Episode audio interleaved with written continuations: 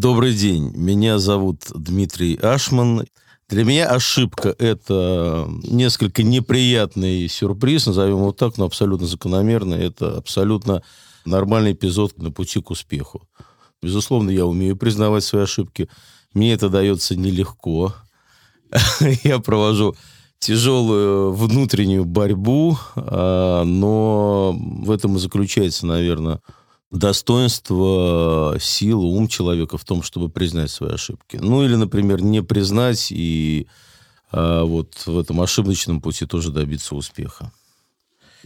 Искусство ошибаться – это как раз искусство ошибаться заключается в том, чтобы возможные последствия ошибки перевести в положительный результат, ну или как-то минимизировать возможные последствия ошибок, ну или вообще не обращать внимания. Безусловно, я верю в то, что не существует людей, которые бы не ошибались. Если есть человек, который говорит, что он не ошибается, он врет. Ты слушаешь «Искусство ошибаться».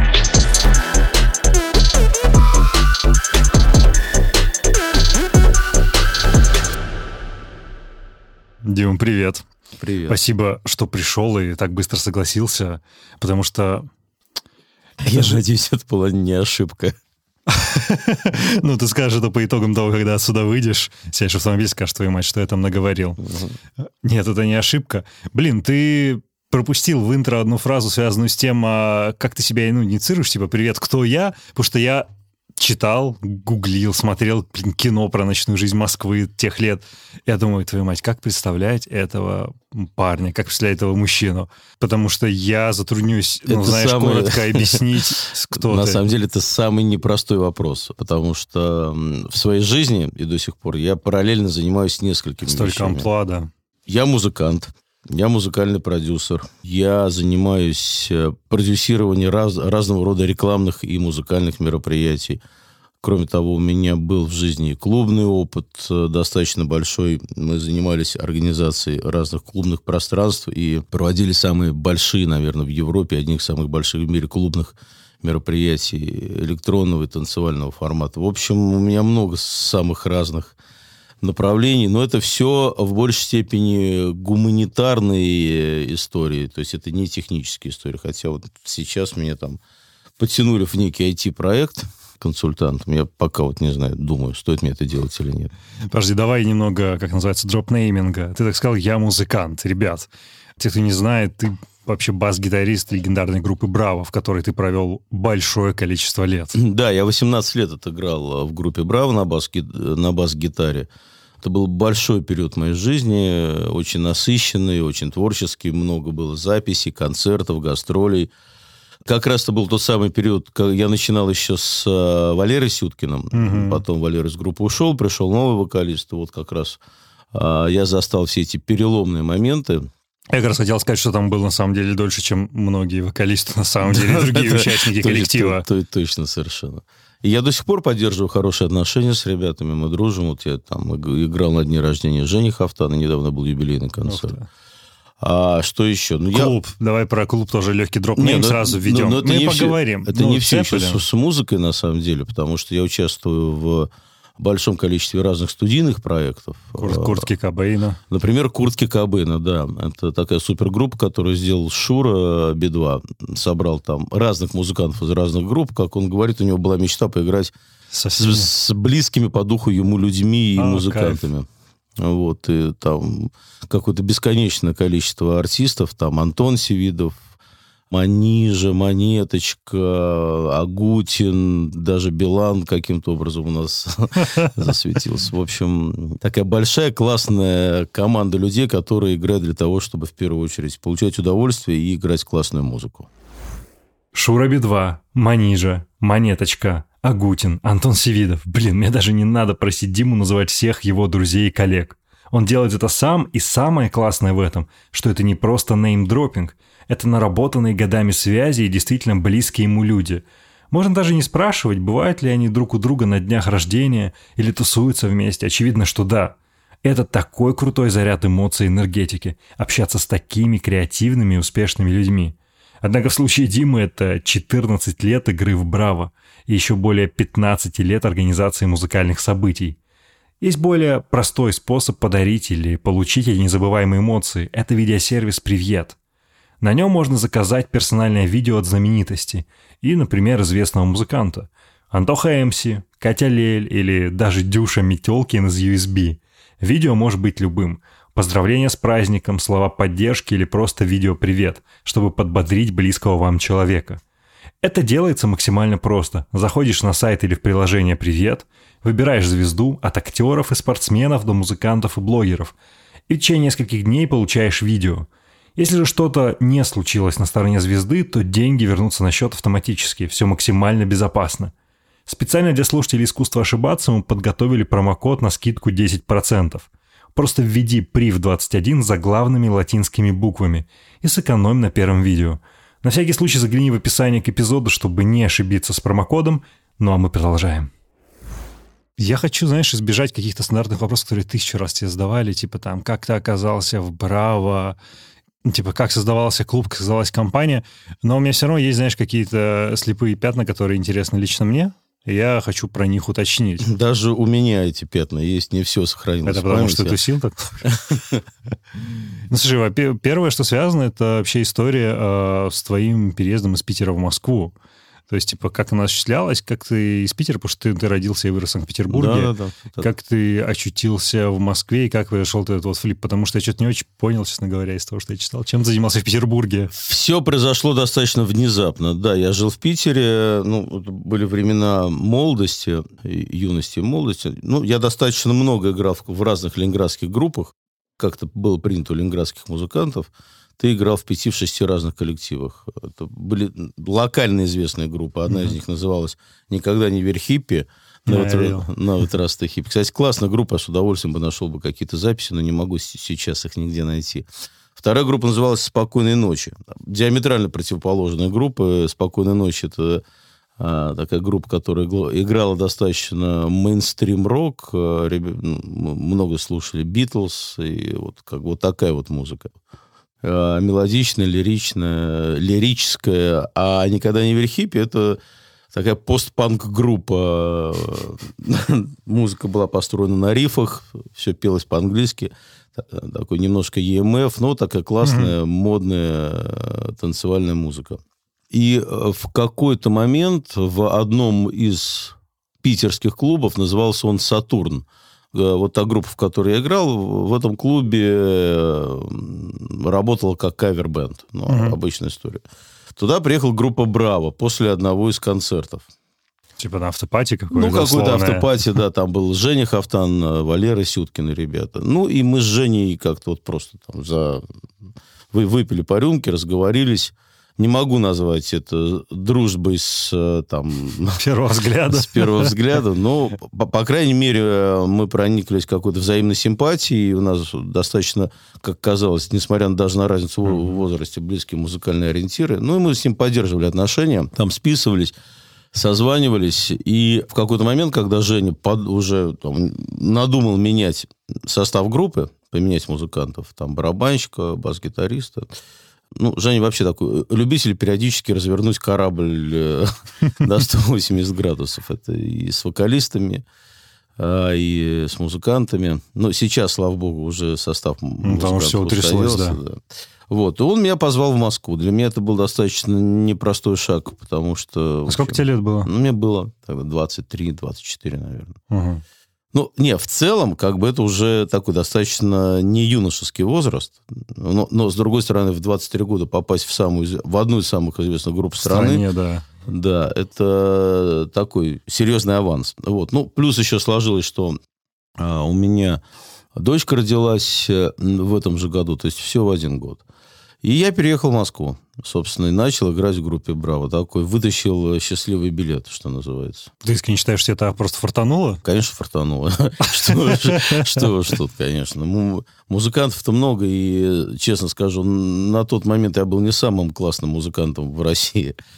Вот, все-таки у меня такая достаточно специфическая манера игры была, такая ближе к э, инди-группам и независимым группам. Вот. А сколько вы тогда зарабатывали? То есть я не пытаюсь здесь подудякосить, но это супер интересный вопрос, как зарабатывали музыканты тогда, когда это была исключительно концертная деятельность, и большая часть гонораров, ну, как бы была наличными? Ну, Смотри, я не могу тебе раскрыть цифры, я могу рассказать принцип. Давай, так будет интереснее. Да. А, в группах, в целом в разных музыкальных коллективах есть несколько сценариев оплаты работы участников, назовем это так. Угу. Значит, те, кто пожаднее, например, 90% наших артистов, они просто платят какой-то фикс музыкантам, не знаю, там, А, например, 200 долларов за концерт, что в целом, наверное, сейчас считается достаточно немаленькая ставка. То есть бас-гитаристы, барабанщики, Мгм. гитаристы получают э, ставку за концерт. Плюс какие-то, кто-то платит за репетиции, кто-то за репетиции не платит. В целом, наверное, это справедливо с точки зрения э, такого международного experience а, потому что там, в американских группах, там, если это наемные музыканты, приглашенные, назовем так, Мгм. так корректнее, то им тоже, у них есть какой-то фикс, который им оплачивается. Плюс ре- репетиционные, ну, там есть профсоюзы, которые очень жестко защищают права музыкантов. А, И, естественно, зарплаты и э, условия там, ну, если говорить, например, про Америку, значительно привлекательнее, чем, чем в России. В России просто большая конкуренция музыкантов, много хороших музыкантов, а работы мало. Значит, это а, один сценарий. Второй сценарий, когда все-таки мы говорим о ситуации не о не нанимателе и нанимаемые, назовем их так, Ну, О а как- партнерах. о партнерах, э, когда есть все-таки некое понимание, представление, что это группа. Тогда просто внутри там как-то ребят договариваются и получают процент от э, гонорара. Как у вас было? Ну, цифры я тебе говорю. Ну, вот и модель назови. Нет, у нас была модель вторая. Мы получали процент от гонорара. То есть Женя Хафтан, он, он, э, мог с самого начала сказать, ребят, вот вам по 100 долларов за концерт, разбегайтесь. Но он как человек порядочный, понимающий, что музыкантам живется нелегко, дал э, просто нам определенный процент. Какой говорить не буду, потому что ну, это вн- внутренние договоренности. Мне это помогло и и закрепиться в Москве. То есть мы достаточно неплохо зарабатывали, тем более, что Браво... Ну, был, был сложный период, когда Валера ушел, и группа на какое-то время осталась практически без работы. Вот. Но в целом, с точки зрения финансовой стабильности, Браво это один из примеров того, как группа может долго работать да, и оставаться актуальной. После перечисления всего, чем занимался Дима, остается только спросить, а чем ты не занимался? Ладно, кроме шуток. Каждый гость моего подкаста ежедневно выполняет невероятное количество работы. Даже если деликатно молчит об этом или говорит, что это все сплошной фан. Для него или для нее. Я давно хотел вам это сказать и говорю сейчас. Пожалуйста, не ведитесь на эти слова. Да, работа, которую ты любишь, позволяет выполнять ее быстрее, даже играючи, но это все равно не спасает от стресса, который сваливается на плечи каждого из нас. В этом эпизоде мы много говорим про ночную жизнь, неотъемлемой частью и создателем которой был сам Дима. Для кого-то именно ночная жизнь была тем самым лекарством от стресса. Однако ночная жизнь – это гарантированное невысыпание, а значит и дальнейшая несобранность и потеря ресурса. Теперь время изменилось. И есть не менее, а даже более любопытные способы справиться со стрессом и сделать это дома. Например, наборы Лего взрослым. Да, вы не ослышались, Лего взрослым. Повторю еще раз, Лего взрослым. Могу еще раз, но вы уже точно услышали. Это не просто цветастый конструктор и что-то, что осталось в вашем детстве. Это происходит здесь и сейчас. Это возможность классно провести свободное время, отключиться от внешнего мира, забыть обо всем и погрузиться с головой в сборку. Более того, каждый набор Лего взрослым это больше, чем просто конструктор. Я не знаю, как оставаться в рамках красивого рассказа, а не включить своего внутреннего ребенка на 10 тысяч процентов и просто кричать «Как же это офигенно!» Наверное, вы не знали, что я фанат Таноса из вселенной Марвел, и у Лего взрослым есть перчатка бесконечности, которую я недавно начал собирать. Это просто чистый кайф, я реально не думаю ни о чем плохом, и полностью был сосредоточен на том, как эта штука потом будет почетно стоять у меня в гостиной, давая всем понять, что я фанат Лего и Марвел, а еще я умею работать руками. Учитывая, что на носу Новый год, то есть огромное количество пожаров и головоломки, что подарить своим взрослым друзьям, вы теперь знаете, что делать в обоих случаях. Пересоберись с наборами Лего взрослым.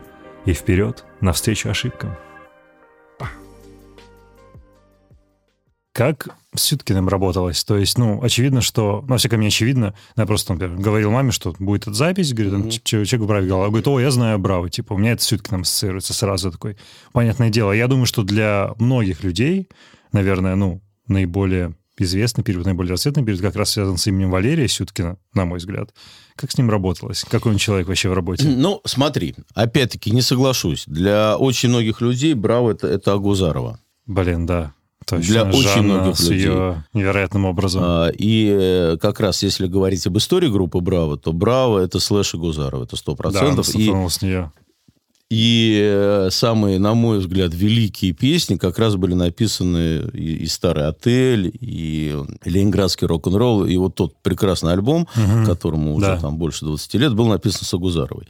Значит, Валера э, Сюткин крайне профессиональный человек, он э, очень харизматичный, обаятельный музыкант, и вот тот период «Браво», который был пока он был вокалистом, такой, ну, такая немножко работа с соцреализмом, немножко вот э, такая пижонская постсоветская история, она отработала на 100%. Безусловно, это была одна из самых коммерчески успешных групп в тот момент. И Валера идеально воплощал в себе вот образ такого жизнерадостного, веселого парня, беззаботного. Вот мне кажется, что песня, конечно, Вася, она максимально характеризует вот тот самый юношеский, беззаботный, Абсолютно. веселый московский период, когда ребята дарили девушкам цветы, гуляли по бульварам, э, пели под гитару ночь напролет. Вот. Знаешь, у меня столько тупых вопросов в стиле «как», потому что наблюдая за твоим фейсбуком, угу. ты тусуешься с разными крутыми музыкантами. Блин, ты с Иваном Дорном играешь на кухне. У тебя какой-то там семейный концерт происходит. Как то собственно, наращивание связи у тебя происходило больше? Когда ты стал, переместился в ночную жизнь в клубный мир или, типа, когда ты был музыкантом, собственно, в группе «Браво»? Потому что, ну, группа, хоть и это группа, но все равно она часто связана там с фронтменом, с солистом, с которого знают, с которым общаются. В вашем случае это как было? Ну, смотри, если ты говоришь о вот, расширении круга каких-то друзей, знакомых... Ну, это, вот влив в такую да, тусовку, да, по сути. Это произошло уже после, после того, как я... Нет, ну, то есть каких-то людей я, безусловно, знал во время группы, но все-таки э, в основном с большинством я познакомился уже после, потому что я стал организовывать разного, разного рода мероприятия, музыкальные фестивали, какие-то концерты. И вот там я в большей степени уже как-то познакомился с ребятами. То, что касается Дорна, ну, мы давно, не могу сказать, что близко дружим, ну, как-то вот так, общаемся. Ваня решил стать бас-гитаристом и приехал в а. Москву. Приехал в Москву и попросил меня помочь ему это сделать. И вот мы там гитару ему выбирали, и он приезжал в гости, и я ему рассказывал какие-то секреты. Блин. Какие-то флексы. Окей, смотри, ты играешь в группе «Право», все неплохо, ты зарабатываешь, и тут тебя, собственно, Григорий Петрушин зовет в клубную историю, и ты просто легко переключаешься. Ну, это, во-первых... Подожди, насколько, во-первых, это легкое решение было? И, ну, ты же какое-то время еще и параллелил, потому что ты из группы-то ушел, судя по Википедии, только в 2014 году. Если не да, я практически 10 лет э, совмещал эти истории. Ну, во-первых, э, я, конечно, не знал, во что я погружаюсь, соглашаясь э, на, на Жорина предложение, Жора Петрушина, заняться клубной историей. То есть изначально это звучало так, что типа друзья открывают некое заведение, где будет концертная площадка, и нужен человек, э, хорошо разбирающийся в музыке, знающий музыкальный рынок Москвы. То есть типа арт-директор, чтобы занимался ну, да. концертами. Вот. Ну, я согласился, потому что мне это было интересно. Ну, и потом там были достаточно неплохие финансовые условия, а деньги были не лишние на тот момент. Опять-таки, я честно скажу, когда люди говорят, что мы из э, абсолютно бескорыстных побуждений, деньги нам не важны, начинают бить себя в грудь. Вот у меня такие люди вызывают значительно больше вопросов, чем э, человек, который честно говорит, да, я согласился на какие-то предложения, потому что они соответствовали моим ожиданиям. И абсолютно были мне по возможностям. Мы начали заниматься этим клубом. Это изначально был ресторан и концертная площадка. Понемногу Цепелин превратился в такой центральный кластер Москвы. Ну, это один из ключевых клубов да. той ночной Москвы, которая была когда-то. Ну когда да, мы учились всему по дороге, то есть особо не было времени на раскачку, поэтому абсолютно в процессе мы учились всему, всему, всему, всему, и постепенно клуб из э, такой просто клубной, вернее, ресторана концертной площадки трансформировался в такое многофункциональное место. Там был ресторан, там было три танцпола с электронной музыкой, куда мы привозили самых известных мировых э, диджеев. Это была такая наиболее востребованная площадка, которая вышла за рамки клуба, и мы начали делать сначала какие-то локальные мероприятия, типа там Хэллоуин, э, на внешних площадках, не внутри клуба, а потом... Угу мы стали делать большие музыкальные фестивали, такие как Форд Дэнс в Питере. Знаешь, я просто не могу это урвиться, так это рассказываешь, как будто это был просто фан, вы просто все кайфовали, и вы делали, и ну, оно как будто само все удавалось. Ну, на самом деле, надо сказать, что, конечно, большим очень мотиватором является, являются внутренние амбиции и драйв. И когда пришел э, Витя Токнов, это был э, там один из владельцев, пожалуй, наверное, главный инвестор Цепелина, и сказал, ребята, есть э, заброшенный форт в Кронштадте, давайте мы там сделаем что-то, а, а сделаем что? А давайте мы там сделаем вечеринку. Мы туда выехали, посмотрели, и это такая внутренняя мотивация для нас была перевернуть представление о даже я бы не назвал это вечери, вечеринку. Ну, это сделать уже большое, больших событий. Большое событие, да, событие, хорошее слово. Сделать большое музыкальное событие. Естественно, вот все эти вызовы, челленджи и внутреннее, и внутреннее желание достичь какой-то супер-мега цели, это такой очень серьезный драйвер внутренний. Поэтому это как, как бы, возможно, звучит так достаточно легко, но это это была серьезная работа. По поводу клубной вообще истории, смотри, я типа вообще не из этого поколения, которое тогда тусовалось, все про это знает. Угу. То мы можем про это подробнее поговорить? Слушай, ты мог бы сформулировать, например, три главных отличия сегодняшней, этой московской ночной жизни, с которой, я думаю, ты так или иначе знаком, от тогдашней? Собственно, в чем ну, разница? Смотри, я могу дать такой очень краткий, что называется, обзор 90-е, там, нулевые и то, что сейчас. Ну, 90-е это были тяжелые годы в силу понятных причин. Там в основном в ночных клубах стреляли и заносили, выносили трупы. И, как правило, ну, как ты понимаешь, ночных клубов не было. Это были, были либо какие-то стриптиз-клубы, либо какие-то гадские места с, с такими же гадскими людьми и, и женщинами. Вот. Немножко по-другому сформулирую. Была очень классная независимая инди-история, которая пряталась по подвалам и проходили закрытые танцевальные мероприятия. Они вырывались иногда наружу, такой как Гагарин uh-huh. Пати, например. Но в основном это все были такие локальные закрытые истории, как Птющ, например, опять-таки, а, и Саша Голубев, который был, собственно, идеологом а, этого клуба. Вот. Но это все не носило какой-то системный характер, и денег там не было. То есть, ну, люди проводили какие-то мероприятия, привозили диджеев из Берлина. То есть, а это, все... для своих было, типа. Да, да, да. Вот. Это все выглядело как -то, такие хорошие андеграунд истории, как это сейчас происходит в Берлине, предположим. Uh-huh. Но только в Берлине там тоже деньги зарабатывают. Там, Бер... там оборотов Берхайма какого- какого-нибудь, там, наверное, больше, чем у, у, всей, у всей московской... Все, да у всех московских клубов. Вот, значит, когда а, начались нулевые, и ситуация немного изменилась, там всех практически там перестреляли, а те, кто выжил, они уже поменяли пистолеты на ручки Паркера, стали бизнесменами. Вот, и страна ворвалась в такой, в такой период жизни, когда нефть была очень дорогая, а, денег было немерено, и людям куда-то нужно было уже потратить накопленные деньги и желание показать угу. свой статус, э, свои возможности. Вот это как раз тот самый период 600-х Мерседесов, э, диких разгулов в ночных клубов. Ну и, соответственно, если есть предложение, вернее, если есть, есть спрос, спрос, да. спрос, то появляется и предложение. И тогда открывалось дикое количество клубов в Москве. Ну, то есть выходные проходили примерно так. В пятницу вечером ребята уходили в ночной клуб, в понедельник утром они оттуда возвращались. То есть приезжали там 10-15 мест. Э, это был Цепелин, 13, Шамбала, там или Дягилев.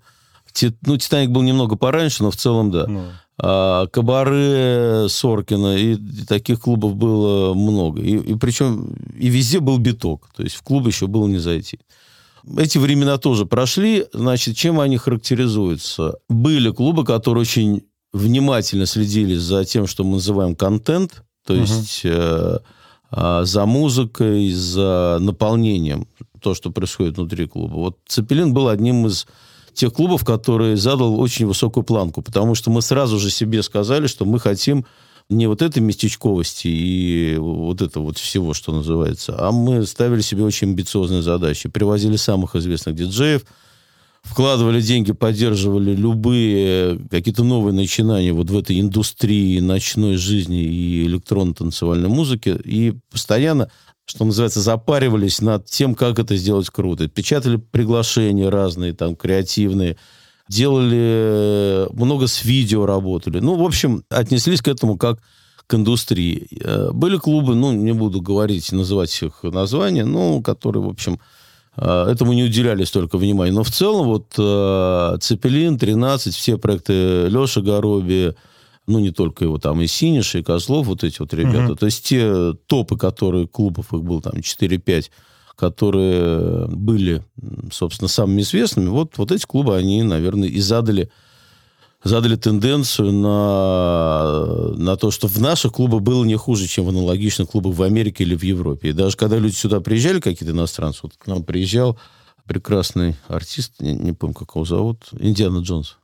Харрисон Форд. А, Харрисон Форд, да. да. Харрисон Форд приезжал к нам в гости после какой-то премьеры фильма, и он сказал, да, ребят, здесь, пожалуй, получше, чем в Майами или в Нью-Йорке. Вот. Что сейчас? Сейчас, на мой взгляд, ночной жизни как таковой нету. Акцент сместился в, в большей степени в рестораны и, и в кальяны. В кальянные? Ты серьезно? Ну, у нас, посмотрю, у нас очень много кальянных, кальянного рэпа. Есть какое-то легкое пренебрежение. Нет, ну, ну а как это можно серьезно относиться, когда люди в тренировочных штанах бородатые дымят а, со всех углов? Ну, если говорить, опять-таки, про музыку, то ну, я не знаю ни одного клуба в Москве. Ну, возможно, кроме комьюнити и Синиша, но это такие осколки уже команды Леша, Леша Горобия, которые бы действительно занимались э, нормальным музыкальным контентом. Я сейчас говорю о регулярных э, да, каких-то заведениях. Системный. Есть промо-группа, естественно, там тот же Миша Данилов с командой Саграда, которые mm. делают там э, очень классные большие привозы. Есть System 108, это Женя Машков тоже мой товарищ. Но ну, вот, может быть, мутабор тоже. Но это тоже очень нишевая история. Слушай, его же за, закрыли. Мы его закрыли, по-моему, открыли. Но это, это все... Ну, там... Но все равно это как бы нишевые такие штуки. Э, там, это не часть индустрии. То есть, если говорить про индустрию ночных клубов, как это должно быть, э, с э, там, большими танцполами, с классной музыкой, с регулярно налаженной, налаженной системой привоза артистов, ну, как это происходит в Нью-Йорке, на Ибице, там, в любом европейском городе мира, ну, то есть сейчас такого нет. Слушай, а почему это все накрылось? Ну, то есть, просто ушел спрос или что? Или, типа, у людей закончились деньги? Ну, во-первых, денег стало меньше, меньше ощутимо, я думаю, что где-то в 2013-2014 году ну, пошла же волна кризисов, конечно, да. это немножко людей подкосило и столы уже люди не покупают. То есть они покупают, может быть, там какие-то, ну, дикое количество столов, как это было раньше, уже там за, за дикие деньги не покупают. Ну, и, наверное, сама повестка изменилась, то, что и запрос, то, что, наверное, э, там люди хотят посидеть в ресторане, поесть, там немного потанцевать, потом уже поехать домой заниматься какими-то своими домашними делами. Вот. Ну, возможно, это, это моя субъективная оценка, но то, что... Я ее спрашиваю. Да, ну... Ты это делал, типа... Да, это, это с моей стороны. По крайней мере, мне, мне не возникает желания... Ты же не хочешь поехать потусоваться? Не знаю, поехать в джипсе? Типа, Димаш, он рвается в джипсе, берет нет. там какой-нибудь стол. Нет, нет, нет. Я с большим удовольствием схожу там раз в месяц на вечеринку моих друзей. Вот недавно приезжал мой товарищ Соломон. Вот мы пошли, послушали его 4 часа, потанцевали э, и ушли домой. Слушай, э, смотри, исходя из того, что ты говорил, классный ответ.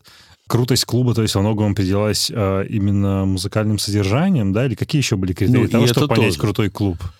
Ну, ну, то есть на, в рамках чего вы конкурировали? На самом деле, в, в наше время крутость клуба определялась тем, как в него, насколько в него тяжело попасть. То есть, если там был очень жесткий фейс-контроль, вот, собственно, известный покойный Да, Паша, Паша фейс-контроль. Паша Фейс, человек, через которого пройти незнакомому было невозможно. И, и поэтому считалось, что если в клубе стоит Паша, то клуб, как ты говоришь, крутой. Публика, дизайн, музыка, контент, ну вот все вот эти вот компоненты э, классного заведения, оно как, они как раз, когда они складывались в один пазл, сразу же становилось понятно, что да, это то место, куда ты хочешь приходить еще и еще. Слушай, а спустя сколько времени вы с партнерами поняли, что, блин, вы сделали реально классный клуб? Ну, то есть вы прям такие остановились на секунду, до- такие, типа, блин, нас достаточно быстро, на самом деле. Успех Цепелина был для нас немного неожиданным, потому что ну, его построили, построили действительно очень классное заведение, и, и с точки зрения дизайна Сережа Покровский, прекраснейший дизайнер, сделал эту историю. А когда мы туда еще запустили жизнь, там фактически через полтора, через два года, это было центральное место всей ночной, да и не только ночной Москвы. Но тут просто надо сказать, что у нас была очень классная публика. Это были не просто прожигатели жизни, А кто которые... это? Ну, ну, а кто был? Ну, вас? нет, прожигателей там, конечно, тоже прожигалок было достаточно. Когда, вернее, девушек, которые по- помогали прожигать э, прожигателям. Вот. Но а, к нам ходили, на самом деле, и э, ребята поинтереснее. У нас э, были писатели, у нас были классные музыканты. К нам приходил, насколько я помню, Пелевин. Совсем тогда еще молодой. У нас вот тот, тот ресторан, который был на втором этаже, мы там проводили такие чтения. Э, У нас э, там, Гришковец выступал, Да. а, Степанцов, э, Вадик, вот куртуан, куртуарные маньеристы, если я Ну правильно да, очень интеллектуально все. произно- Не, ну то есть как бы я, ну естественно, это не, не преподаватель э, Института литературы Института Горького. Но все равно мы старались как-то делать какие-то еще вещи не, немного неформатные. К нам приезжал, я помню, Мир Кустурица со своим No Smoking Orchestra, и они у нас плясали на столах и выступали. Вот, так что... Наверное, в этом и был секрет в э, немного в, не- в таком в нестандартном подходе к э, организации пространства и, и контента. Слушай, знаешь, к чему просто веду? Типа, у тебя голову-то не сносило от этого? от Вообще того, не- что мы сделали крутой клуб, у нас тусуются, ну, Бомонт, Москвы, а супер влиятельные люди, мы привозим разных иностранцев, и они все как бы общаются с нами, все хотят к нам попасть.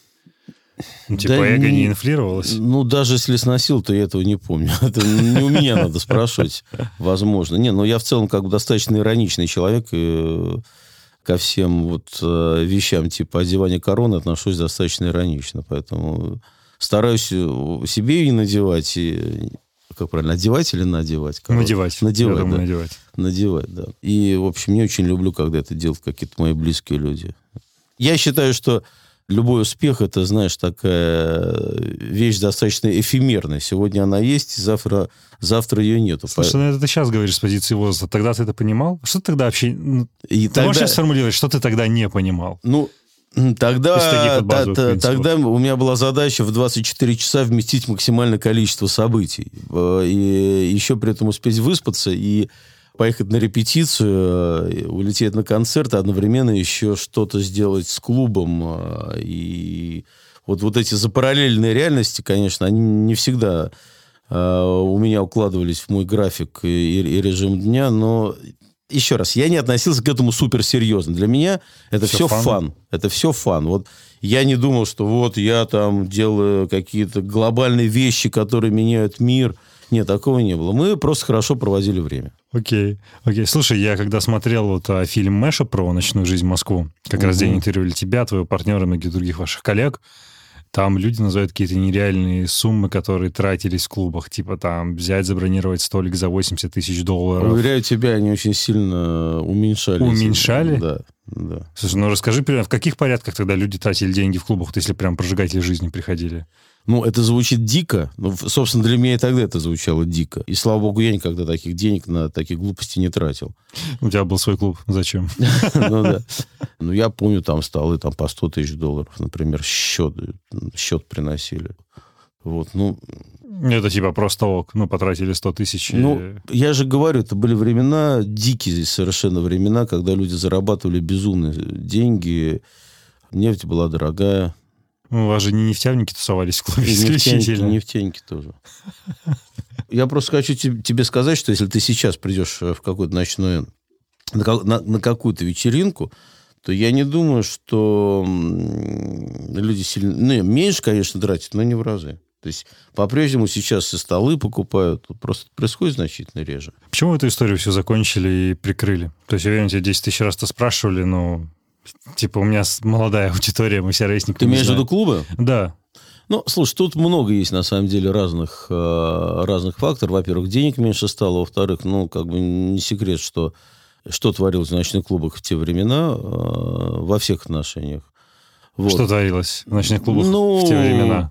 Люди много пили, много танцевали, проводили сутки напролет. Вот, э, в Где разных... здесь за скобками остается, как ты это назвал в, в фильме, а, различные синтетические симу- стимуляторы. Ну, я- и, и это тоже. Я в карман не заглядывал э, посетителям. Вот. Но это было достаточно такое свободное, веселое время. И в целом просто это время закончилось. Вот. Возможно, там здоровье стало меньше у, кого- у кого-то. Ну, для вас это неожиданно было, что это все закончилось? Или вы просто видели закат этого и решили как-то переформулироваться и сделать другой бизнес?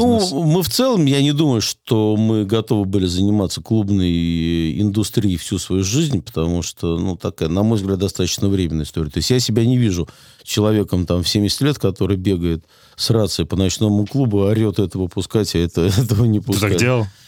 Ну, все так делали, конечно. А как еще? Вот, э, поэтому мы все равно пошли чуть-чуть дальше с Жорой, сделали агентство, маркетинговое агентство, которое работало с брендами, э, с разными компаниями. Фактически мы первые были, кто начал работать э, системно с большими брендами, такими как Philip Morris, Motorola, Mercedes, то есть ну, как раз на базе клуба мы вывели это все в некую отдельную структуру, которая отвечала на запросы разных брендов по их интеграции в мероприятия, по их продвижению.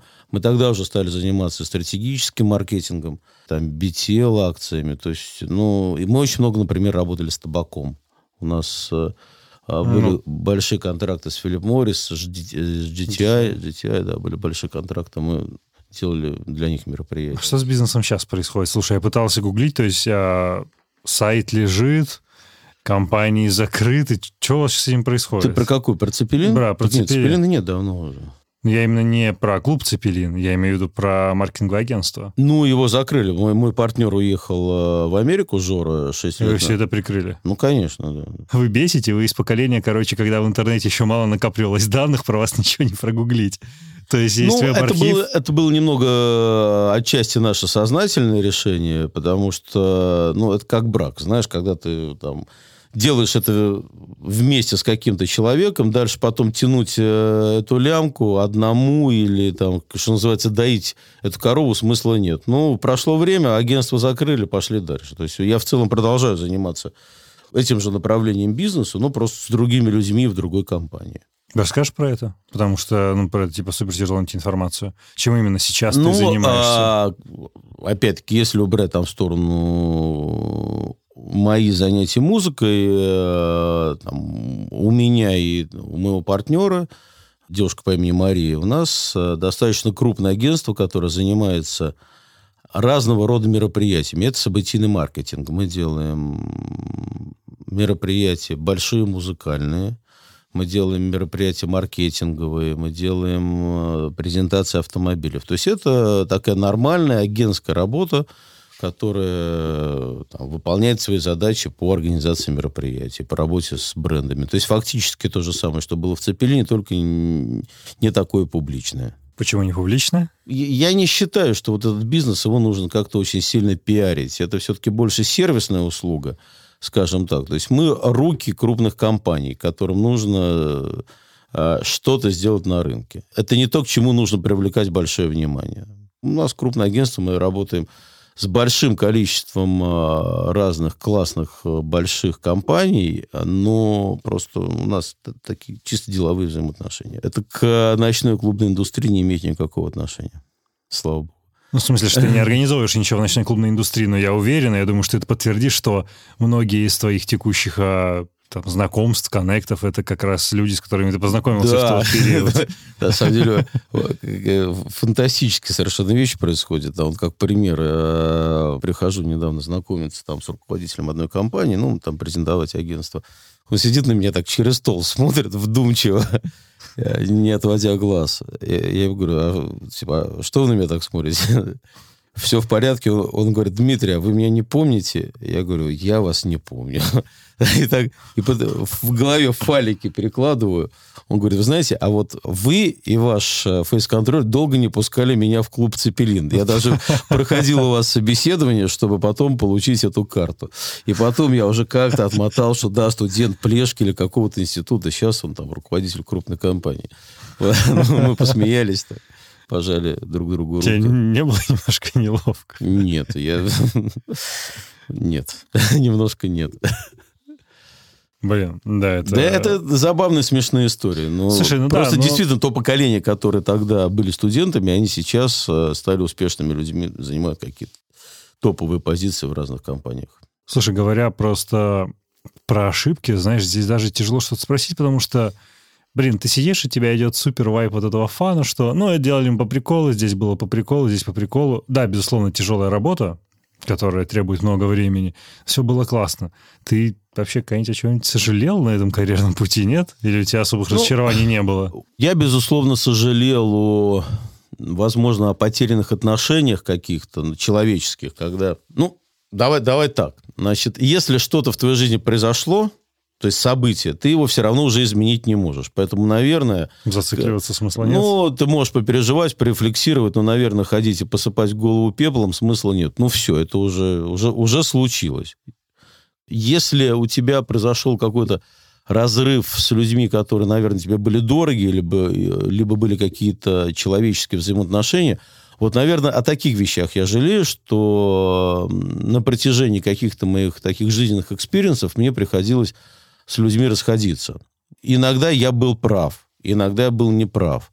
Но внутренне я чувствовал, что, наверное, надо сделать так. Ну, вот как, например, произошло с группой «Браво». Я, я бы мог продолжать играть. Это была не, не моя инициатива. Это э, Женя мне задал вопрос, как я вижу, Хафтан, как я вижу свое дальнейшее развитие, предложил мне сделать решение, в какую сторону я буду двигаться. Либо я буду музыкантом группы «Браво», либо? А, либо я буду жить вот своей жизнью и реализовывать себя совершенно в разных каких-то вот э, направлениях. Ну, собственно, угу. то, о чем мы говорили.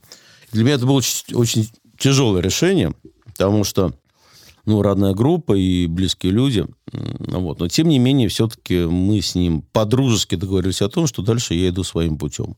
Жалею ли я об этом? Ну, нет. Но, с другой стороны, очень жалею то, что, наверное, я потерял какую-то связь э, там, с группой, с этими людьми. Потом очень сложная история, когда ты а, теряешь вот поддержку тысячных э, залов, ты стоишь на сцене, играешь, и фактически перед тобой вот эта вот энергия зала, там, да, 5-10 тысяч. Угу. Да, когда ты это теряешь в один момент, э, ну, я не вокалист, я бас-гитарист, но все равно как бы я получ, получал эту поддержку. Многие музыканты это проблема. Многие вокалисты с этим не справляются. Когда они перестают быть популярными, я, видишь, сознательно ушел из этой истории.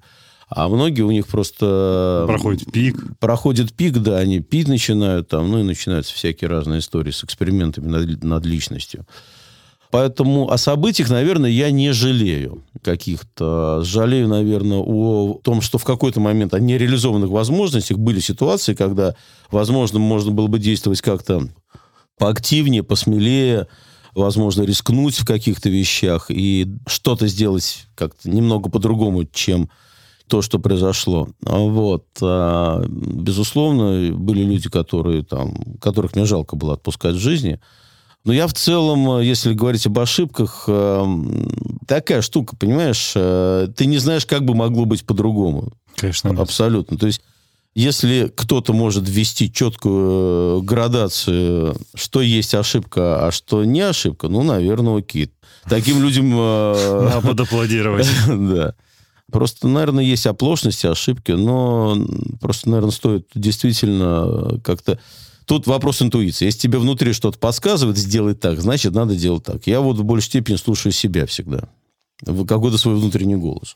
Блин, что ты такой ровный? Ну, то есть, ты такой сидишь, все понял, все прозрел. Не, ну хорошо, ваши- что ты, хочешь- что ты от меня хочешь услышать? Какие-то откровения а, а, и, и рвать на себе волосы? Не, Ну, конечно, нет. Да никто не рвал на себе волосы, сидя на твоем месте.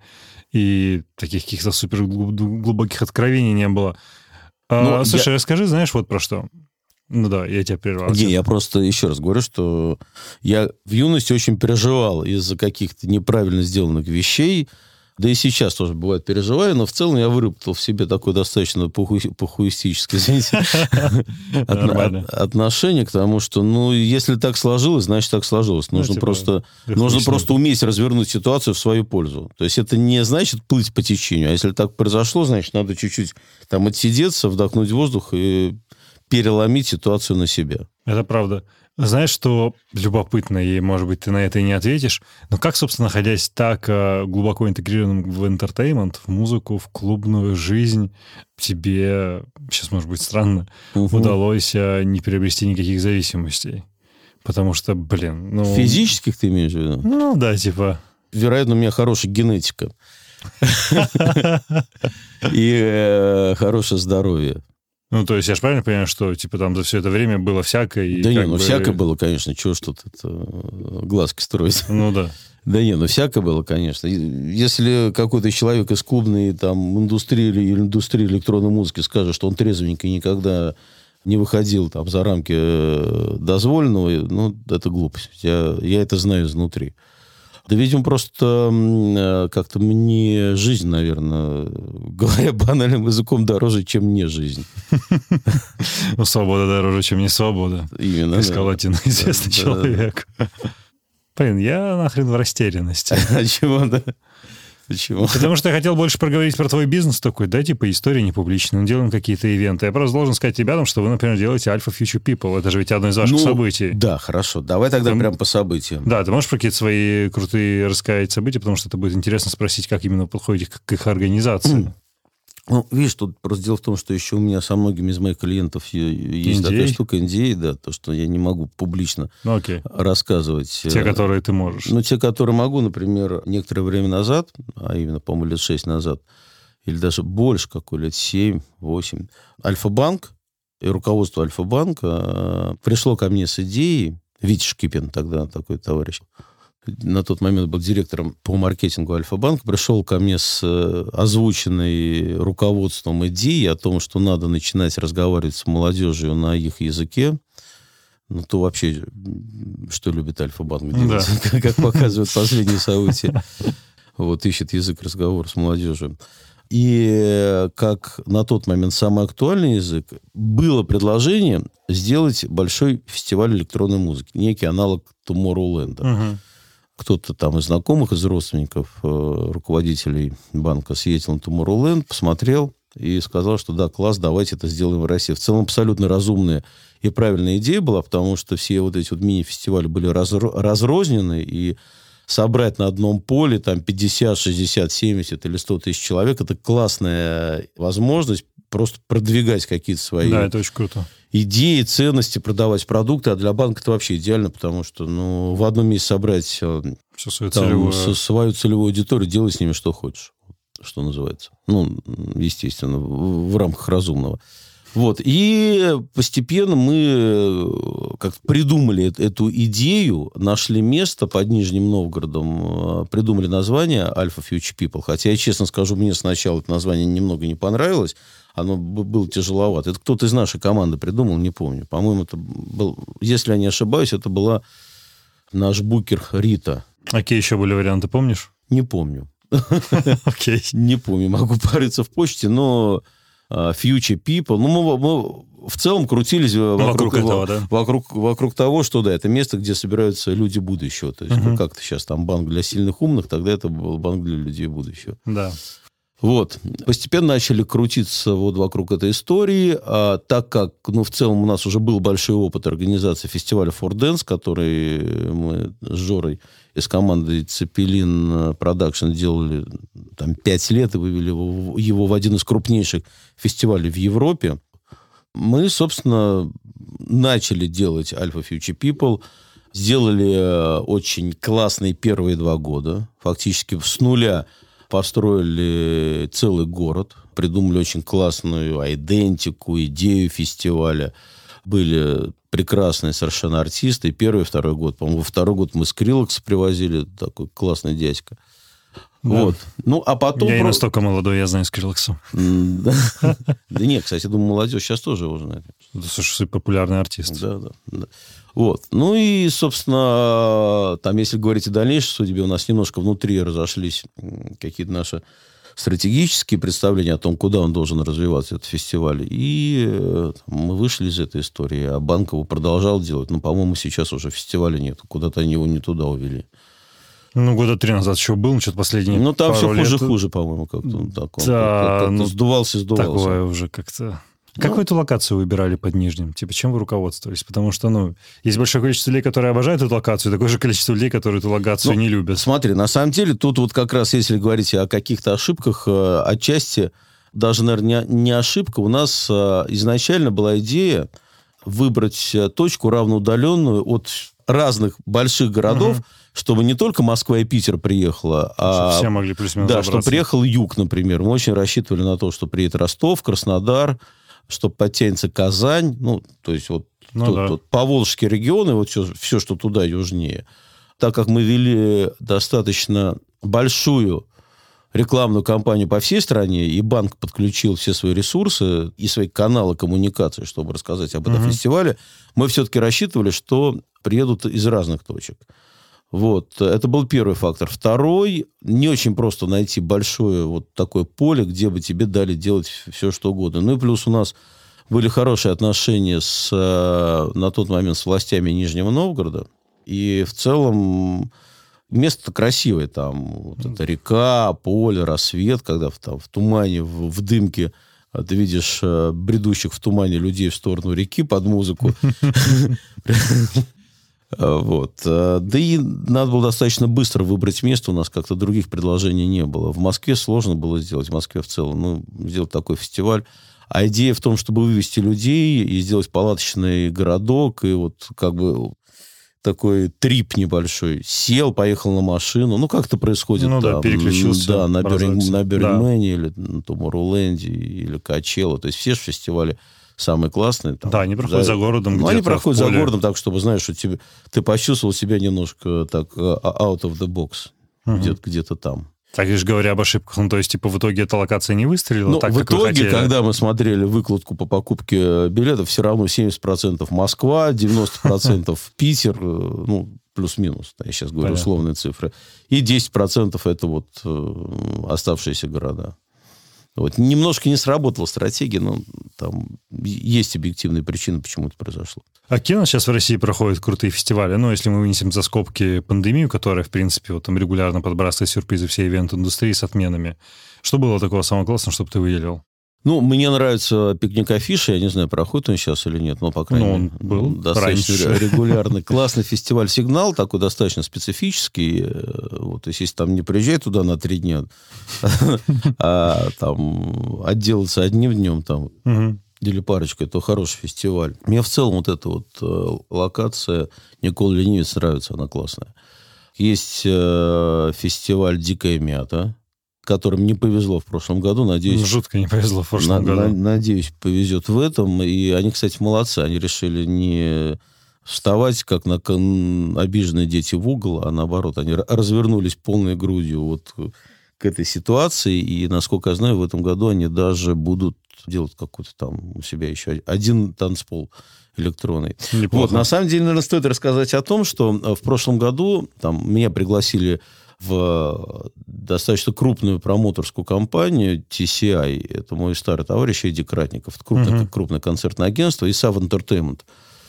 Такие ребята. Значит, э, и мы планировали в прошлом году сделать фестиваль, который называется «Саммит». Э, они меня позвали для того, чтобы как раз помочь организовать всю историю вот с... Line-up ом? Э, ну, Или нет? Не, скорее не с line-up ом, а с неким art direction ом, то есть как правильно выстроить все структуры внутри самого фестиваля, но в большей степени это кластер, который электронная музыка, электронная танцевальная музыка. Там очень классное место, это в Лужниках должно было все проходить.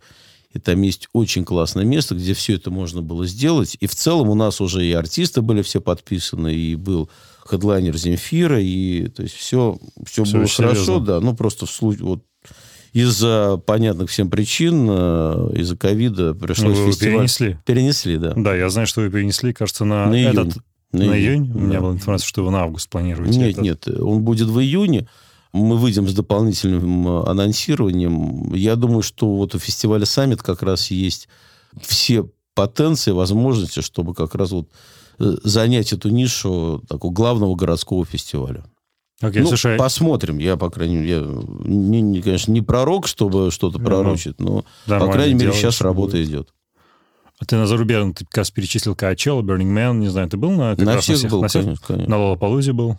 Не, на Лолапалузе я не был. Значит, я был два раза на Tomorrowland, я был два раза на Каачелле, четыре раза на Burning Man, был на фестивале Ультра, был на фестивале Электрик Дейзи Карневал. Господь. А, ну и какие-то Зигет, ну и какие-то ну, такие да, локальные истории. Как тебе Burning Man? Ты приехал туда с какими-нибудь просветлениями, как многие туда ну, приезжают? Я, я не то, чтобы прям просветлился, но я, конечно, открыл для себя целую вселенную, надо сказать.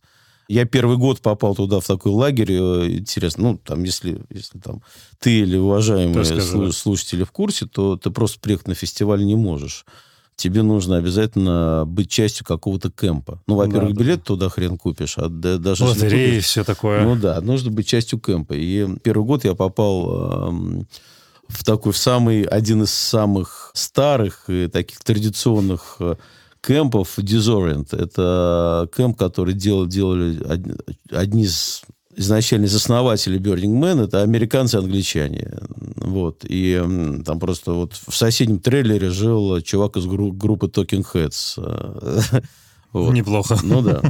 Там э, был один как, какой-то юрист группы Rolling Stones. А, и надо сказать, что да, Берингмен, конечно, произвел на меня... А ты там дал последний раз? Фантастически. Я был 4 года назад последний раз там. Но я планирую, 4 или 5, не помню. Планирую поехать, э, безусловно, ну, просто есть какие-то сейчас логистические проблемы. No. Ну. Вот. Ну, и потом просто фестиваль, фестиваль не проходит. Он проходит как- как-то локально, там, на небольшое количество людей. Ну, да, пожалуй, это самое яркое из того, что, в принципе, я вот, вот в этой истории видел в своей жизни. Слушай, как менялось твое определение успеха? Вот когда ты начинал э, свой путь в группе «Браво» и, наверное, думал в большей степени о музыкальной карьере, что для тебя было тогда успехом? Ну, я, наверное, могу сейчас это оценивать, но во времена «Браво» для меня успехом, э, наверное, ну, были такие промежуточные цели, там, записать новый альбом, хороший альбом. Uh-huh отыграть концерт. То есть в целом, наверное, как-то максимально ре- реализовать себя вот в той истории, в которой я участвовал. А если говорить про какие-то, ну, такие... Ну, это связано, окей, с собственной реализацией, как главный критерий для себя самого. Ну, это больше в профессиональной степени, а во внутренней, ну, там, решить какие-то свои внутренние, там, личные задачи. Безусловно, финансовая состоятельность – это критерий успеха. Чего ж тут э, стесняться, вот, поэтому, да, абсолютно нормально. Ну, просто, понимаешь, как бы, тут такая история, то, что вот э, в нулевые, просто, наверное, стоит об этом поговорить, люди, ну, там, глобально делились на две категории, которые гордились тем, что они заработали деньги, и те, кто заработал, этим не то чтобы не гордились, а несколько скрывали. Вот, э, как бы, вот знаешь, у меня была история, когда я там приехал на встречу одноклассников, ну, достаточно давно это было. Ну, там у кого-то там как-то там по-разному жизнь сложилась. Вот мне отчасти было немножко неудобно как-то там показывать какие-то свои успехи, потому что, ну, вот жизнь, она такая штука выпуклая, понимаешь, кому-то повезло, кому-то не повезло. Поэтому вот показывать и бравировать какими-то своими вещами мне, мне немножко как-то внутри себя некомфортно, назовем это так. То есть ты относился ко второй категории? А я? А, ну нет? да, а. но ты сейчас сказал, ну, что было две ну, категории на, наверное, людей. Я еще раз... Я э, просто подумал, что вторая категория – это бандиты. Ну, тогда это были бандиты. Сейчас это, наверное, какие-то другие люди. Ну, хорошо, ну вот скажи, нормальный человек, человек будет в лосинах и в красном пиджаке ездить на красном кабриолете летом, э, слушая Григория Лепса. Ну вот я, я тут видел Ты такого. видел такого? Тяжело придумать сходу. Причем я, даже, когда подъехал ближе, у меня высокая машина, у меня внедорожник, я сверху заглянул, а у него там лосины, как у у хэви-металлистов э, хэви-металлист. в 90-е годы. Он, он реально просто выглядит как такой чувак, такой микс э, группы Ария с крашенными волосами. Я вообще даже не понял, И кто слушает это. Лепса. И слушает. Лепса, да. Вот. Ну, так- нормально. так- Ну, так, э, яркий Наверное, по моим критериям нормальный человек так делать не Представитель будет. яркой купеческой Москвы. Окей, слушай, я... расскажи секрет, то есть, а как тусоваться сейчас, когда... Давай так, смотри, у меня вот как раз наш общий э, тоже друг, который, опять же, знакомый, и время от времени вижу в сторизах, как он э, тусуется в каких ночных клубах, что для меня супер странно, потому что мне казалось, он что... же не пьет, по-моему. А он не пьет, да. Но он тусуется, где-то ходит. Даже если пить, как тусоваться, когда тебе за 40, за 45? Не, ну мне уже за 50. Ну, вообще. тебе за 50, да. А, я думаю, что секрет в том, чтобы ходить на те вечеринки, в результате которых ты уверен. То есть э, вот и окружать себя э, исключительно э, теми людьми, с кем тебе приятно, комфортно и хорошо. У нас есть э, там компания моих друзей, с кем, ну, раньше мы выбирались на Ибицу, там снимали дома вместе. Там как-то х- ходили на какие-то вечеринки, проводили время. Сейчас просто, так как Ибица закрыт, ну, мы делаем в каких-то там разных локациях. Ну, я могу только про себя говорить, еще Да, раз. пон- понятное Как- дело, я у тебя и спрашиваю. Ходить в те места, где тебя ожидает минимальное количество Сюрпризов. не- не- неприятных сюрпризов, да, и на тех артистов, которых, ну, в целом, там, если это музыка, вот у нас есть там какая-то музыка, которая мне нравится, какие диджеи, какие-то группы. Ну, вот я вряд ли там пойду на артиста, который поет кальянный рэп. Ну, мне просто... Вот про это не- кальянный рэп, слушай, ты прям с языка это снял, ты как вначале так проехался, а потом еще как раз про Альфу сказал, и, очевидно, там была такая неплохая отсылочка на... Ну, просто на, мой, да, просто, просто на мой взгляд, э, человек, который поет с дикцией, как, с дикцией, как будто его хуй в рот засунули. Бля. Ну, Извини. ты сейчас про Скриптонита условного говоришь какого-нибудь, нет? Скрипт, кстати, классный чувак. Топовый артист. Скрипт классный чувак. У него... э, У меня, у меня вообще нет никаких вопросов, на самом деле. Там ни к Оксимирону, ни к скрипту. Более того, я со скриптом делал проект. э, Что вы делали? Ну, это был такой продюсерский проект для фестиваля Tuborg Greenfest, когда... А, с Major Lazer ом, когда С он Major зафитанул? Lazer, да, да, да. да. Слушай, отличная песня Вот. получилась. Вот, собственно, мы эту как бы историю придумали, соединили их и там а, event ово ее спродюсировали. Еще сделали мероприятие в Москве. Вау. Вот, скрипт А, офиги... Да. Да, скрипт офигительный чувак. Он, а, он глубоко не дурак, а, у него, у него все в порядке с музыкой, с текстами. Это просто у него такая манера. Ну, как у Боба Марли, например, тоже петь немножко такой, Да. э, такой ленивый английский. э, Вот. Но когда в целом, я говорю вот про это направление коленного рэпа, вот это вот бухтение... э, Под прямую бочку. да, под прямую бочку. И все звучит как одно и то же. Я понимаю, что меня сейчас будет ненавидеть там половина Не, у меня нормальный слушатель аудитория. слушателей. Но я реально, я однажды чувака, который вот поет, а он, они же там типа, у них 50 тысяч просмотров все, они уже суперзвезды. И вот я с таким чуваком разговаривал, и что-то мы там зацепились там по поводу музыки, и я ему говорю, объясни, объясни мне, пожалуйста, может быть, я чего-то не понимаю, но почему у вас у всех дикция, как будто вам хуй в рот засунули? Ну, в Это мамбл, ты, ты не понимаешь. А, это мамбл? Ну, у кого-то мамбл, у кого-то памбл. Не, ну просто окей, хорошо. Ты что, То что есть, тебе ты ел тут? Ну, что-то он такой пробурчал невнятно, как А, ну ты не понял. Э, Не, я в целом как бы, ну, там, наверняка у них есть своя аудитория. э, Дай им, как говорится, бог. Как, как, как Дай кальянов. бог дикции, как кальянов, кальянов, не горчащих. по- Да, не горчащих. И, и- и дикции божеской. Окей. А ты сам сейчас что слушаешь, кстати? Ну, что у тебя в машине играет? А, сейчас тебе скажу. Значит, что я скачал из последнего? Прям... Джакоб Коллер, классный чувак такой. э, Сейчас буду прикидываться, что я Ну, знаю, и он, не знаю. он очень хороший рэпер, как-то ни, ни странно, рэпер, музыкант. Боза Скагза, такого чувака. Coldplay новый альбом мне очень понравился. Мгм. Ну, то есть разная достаточно музыка. Много музыки 80-х, 90-х годов. Послушал группу Tequila Jazz, новый альбом, офигенный совершенно. С большим уважением к ним отношусь. Эсид Паули, много электронной музыки, вот такой вот, типа Эсид Паули и, и, и EDM. EDM имеется в виду не тот, не американский EDM. А ты вообще следишь за тем, что происходит с музыкальным рынком в России? Ну да, конечно. Насколько я могу. Кто, кто тебе импонирует из артистов а, сегодня? Наиболее? Из молодых артистов? Ну да, которые вот сейчас там так или иначе где-то звучат. Слушай, ну вот э, хорошая группа «Молчат дома» мне понравилась. «Дайте танк». Ну, «Дайте танк» очень крутые, кстати. Эти ребята. Хороший парень, рыжий, не помню, как его зовут, мне, мне понравился. А, «Золото». Блин. По, по, по-моему, называется. Нет, есть классная группа. Я, опять-таки, не хочу сейчас касаться вот этой вот истории с рэпчиком. И с, э, там просто каждый день новые появляются и, и пропадают. Это, знаешь, есть анекдот про мотоциклистов. Расскажи. Нет, не знаю. А, значит, на, на, на, на смотровой площадке, там на какой-то встречаются две группы мотоциклистов. Одни вот эти вот э, ребята-байкеры в кожаных uh-huh. куртках, которые медленно ездят, вдумчиво. Рядом с ними э, ребята на спортивных мотоциклах, э, которые носят там от 250 и выше. Ну и там стоят рядом эти две группировки, и вот э, ребят, которые на, на спортивных мотоциклах подходят к байкерам и говорят, ребят, что мы с вами все время враждуем, давайте познакомимся, хоть подружимся. Я а те вот отвечают, а, а что с вами знакомиться, вы каждый год новые. Немножко такая циничная история. Ну, как есть, я думаю, что... Ну да, поэтому... Окей. Есть классные электронные музыканты молодые, их много на самом деле. Ну, просто сейчас, наверное, не назову имен, но действительно есть очень интересные. Понятно. Слушай, подбираемся потихоньку концу. Это отчасти сумбурно, но очень любопытный диалог. Мне предстоит очень интересная редактура склеить это все в одно очень интересное интервью. Я даже не знаю, что именно у тебя спросить в конце. Обычно я, знаешь, задаю людям такой вопрос, который заставляет их подумать, типа, что, например, там, по их мнению, не понимает кто-то в чем-то.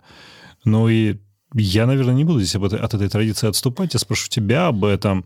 Как ты думаешь, а, что сегодняшние там, организаторы событий, каких-то массовых событий, мероприятий не понимают относительно вот ивент-менеджмента и организации, по твоему мнению? Главное. Кажется, что немножко недооценивают скорее а, несколько моментов. Первое – это важность коммуникации, правильной коммуникации с клиентом.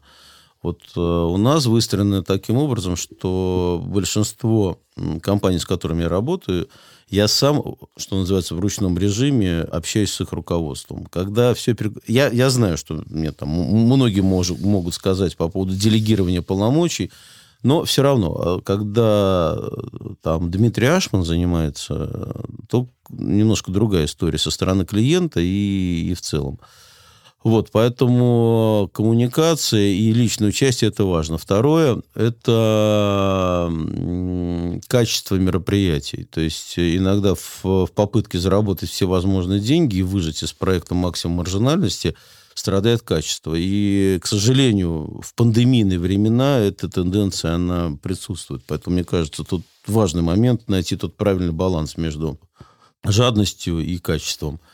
Значит, третий, ну, мы находимся в таком достаточно сейчас странном полувиртуальном мире, и вот эта история с метавселенной, которая нас поглощает, я, честно говоря, не в восторге. Ну, я как погрузился в эту историю, достаточно неплохо в ней разбираюсь.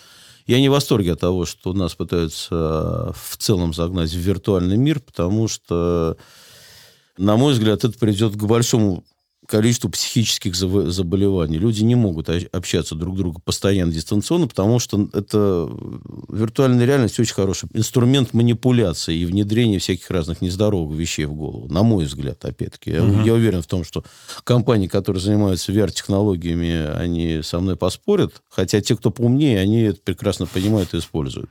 Вот, а, и только самые а, там либо дураки, либо циники кричат, что VR-мир это абсолютно здоровая хуйня, и, и ничего нездорового в ней нет. Вот, поэтому касаемо ивентов, мне кажется, что не нужно входить в крайности. Есть компании, которые либо отрицают полностью VR-технологии какие-то технологии, онлайн-технологии, говорят, нет, мы за живое общение, люди должны собираться, обниматься и бухать, что в целом в ситуации с коронавирусом не работает, потому что мы постоянно находимся под топором э, закрытия. Нам угу. в любой момент могут сказать, все, ребята, пиздец, завтра у вас ничего не будет. Поэтому до свидания. Но и уходить тоже полностью вот в, в этот виртуальный мир, мне кажется, тоже неправильным, потому что И такие компании есть. Они предлагают классные технологические решения, но это совершенно уже не имеет никакого отношения вот к тому интертейменту, которому, который люди хотят. И там люди постарше заставляют себя одевать очки, одевать окулусы, одевать шлемы, и, и что-то там они там судорожно пытаются выпить в виртуальном баре и пообщаться с виртуальным барменом, хотя им хочется снять этот шлем и пойти просто накатить там со своим коллегой. Вот поэтому находить этот баланс, игнорировать технологические тенденции неправильно, но их нужно как-то правильно встраивать вот в задачи, угу. а не слепо просто вот, э, ребята, сейчас мы вам нарисуем аватаров, вместо вас будут ходить аватары, аватары будут пить с аватарами и трахаться с другими аватарами. Ну, я, конечно, утрирую, но в целом но очень, очень, такая. очень часто это выглядит именно таким образом. Блин, это очень круто. Класс, спасибо, Дим. Это был забавный диалог. Спасибо, что пришел. Соглашусь. Все, спасибо большое.